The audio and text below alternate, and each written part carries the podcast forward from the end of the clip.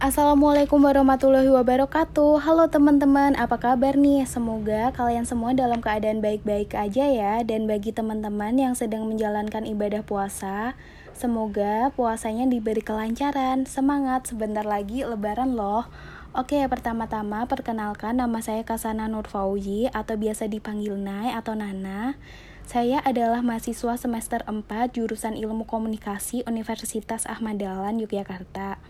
Di kesempatan kali ini atau di podcast perdana saya kali ini, saya akan menyampaikan tujuh tradisi dalam teori komunikasi. Semoga pembahasan kali ini tidak membuat teman-teman bosan dengerin sampai akhir ya, karena menurut saya agak lumayan panjang. Oke nih, langsung aja ke pembahasannya. Pasti di telinga teman-teman tidak asing dengan kata komunikasi, bukan? Manusia merupakan makhluk sosial yang hidup berdampingan dan saling membutuhkan satu sama lain, sehingga sebagai makhluk sosial dalam kehidupan sehari-hari tentu tidak luput dari adanya interaksi atau komunikasi, bukan?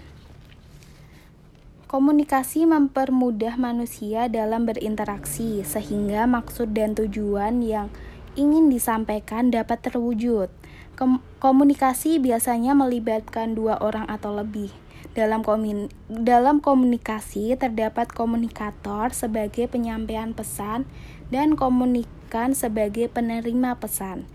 Oke, itulah sedikit pengertian tentang apa itu komunikasi. Dan sekarang lanjut dengan pembahasan tradisi dalam tujuh tradisi dalam komunikasi menurut Robert Crank.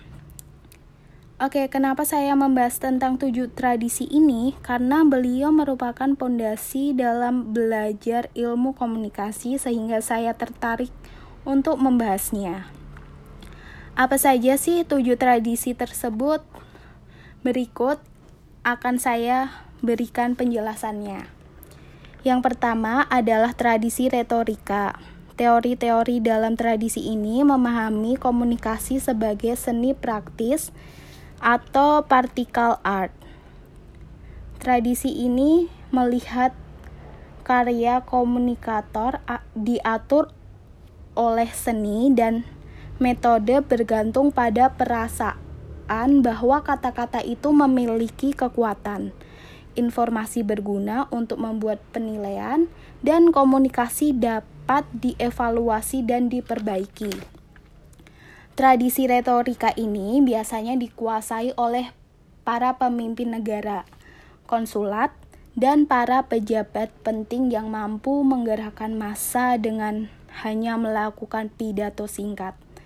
Pasti kalian tahu dong salah satu tokoh dari Indonesia yang bere jago berretorika. Yap, siapa lagi kalau bukan Insinyur Soekarno. Karena keahlian beliau dalam berretorika, Hal ini berhasil menyatukan semangat seluruh bangsa untuk bahu-membahu membangun Indonesia. Mengagumkan sekali, bukan? Dan yang kedua, ada semiotika. Teori ini memfokuskan pada tanda-tanda dan simbol-simbol memperlakukan komunikasi sebagai jembatan antara dunia privat dan individu-individu dengan tanda-tanda untuk mendapatkan makna. Kekuatan semiotika bertumpu pada gagasan-gagasan tentang kebutuhan akan bahasa yang sama, identifikasinya tentang subjektivitas menjadi kendala untuk mencapai pemahaman, dan ketertarikan dengan makna beragam. Tradisi Komunikasi ini biasanya digunakan dalam media publik atau ruang terbuka, sehingga lebih mudah dimengerti dengan cepat. Contoh komunikasi ini biasanya berupa simbol seperti jika kita memakai jilbab, maka itu menjadi simbol untuk umat Muslim, dan salib sebagai simbol untuk umat Kristiani. Tradisi ketiga ada fenomenologi. Tradisi fenomenologi memberikan perhatian pada pengalaman pribadi, Komunikasi dilihat sebagai pertukaran pengalaman pribadi melalui dialog. Tradisi ini wacana yang muncul mencakupi istilah-istilah seperti experience,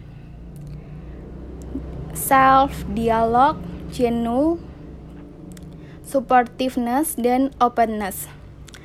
Istilah-istilah tersebut merupakan pendekatan teoritik ketika menegaskan kebutuhan akan kontak, penghormatan, pengakuan, adanya perbedaan, dan landasan bersama. Oke, lanjut dengan tradisi kelima, yaitu ada sosiopsikologikal. Tradisi ini merupakan contoh dari perspektif ilmiah atau objektif. Dalam tradisi ini, kebenaran komunikasi dapat ditemukan dengan penelitian yang sistematis. Tradisi ini melihat hubungan sebab dan akibat dalam memperba memperbaiki berhasil setidaknya perilaku komunikasi. Karl Holfat dari Universitas Yale meletakkan dasar-dasar dari hal data empiris yang mengenai hubungan antara rangsangan komunikasi, kecenderungan audiens, dan perubahan pemikiran dan untuk menyediakan sebuah kerangka awal untuk mendasari teori. Sosial sosiopsikologi menjadi tradisi pemikiran yang kuat, khususnya dalam situasi di mana kepribadian menjadi penting, penilai, peneli, penilaian menjadi bias oleh orang keyakinan dan perasaan dan orang memiliki pengaruh yang nyata atau satu sama lain. Dan lanjut dengan tradisi keenam, ada sosio sosiokultural. Tradisi ini merupakan sebuah tatanan sosial sebagai perekat masyarakat.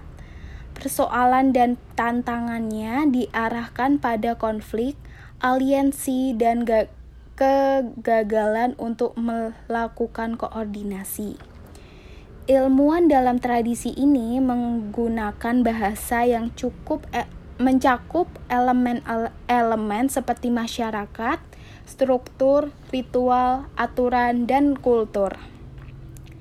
Ilmuwan tersebut meniadakan argumen-argumen yang mendukung dan tanggung jawab individu, penya penyatuan diri, atau pemisahan interaksi manusia dan struktur sosial.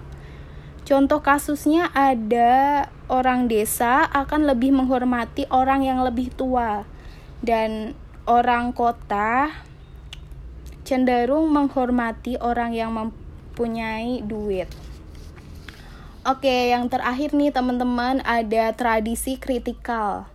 Tradisi ini cenderung melihat komunikasi sebagai be bencana perencanaan sosial dari kekuasaan dan penindasan.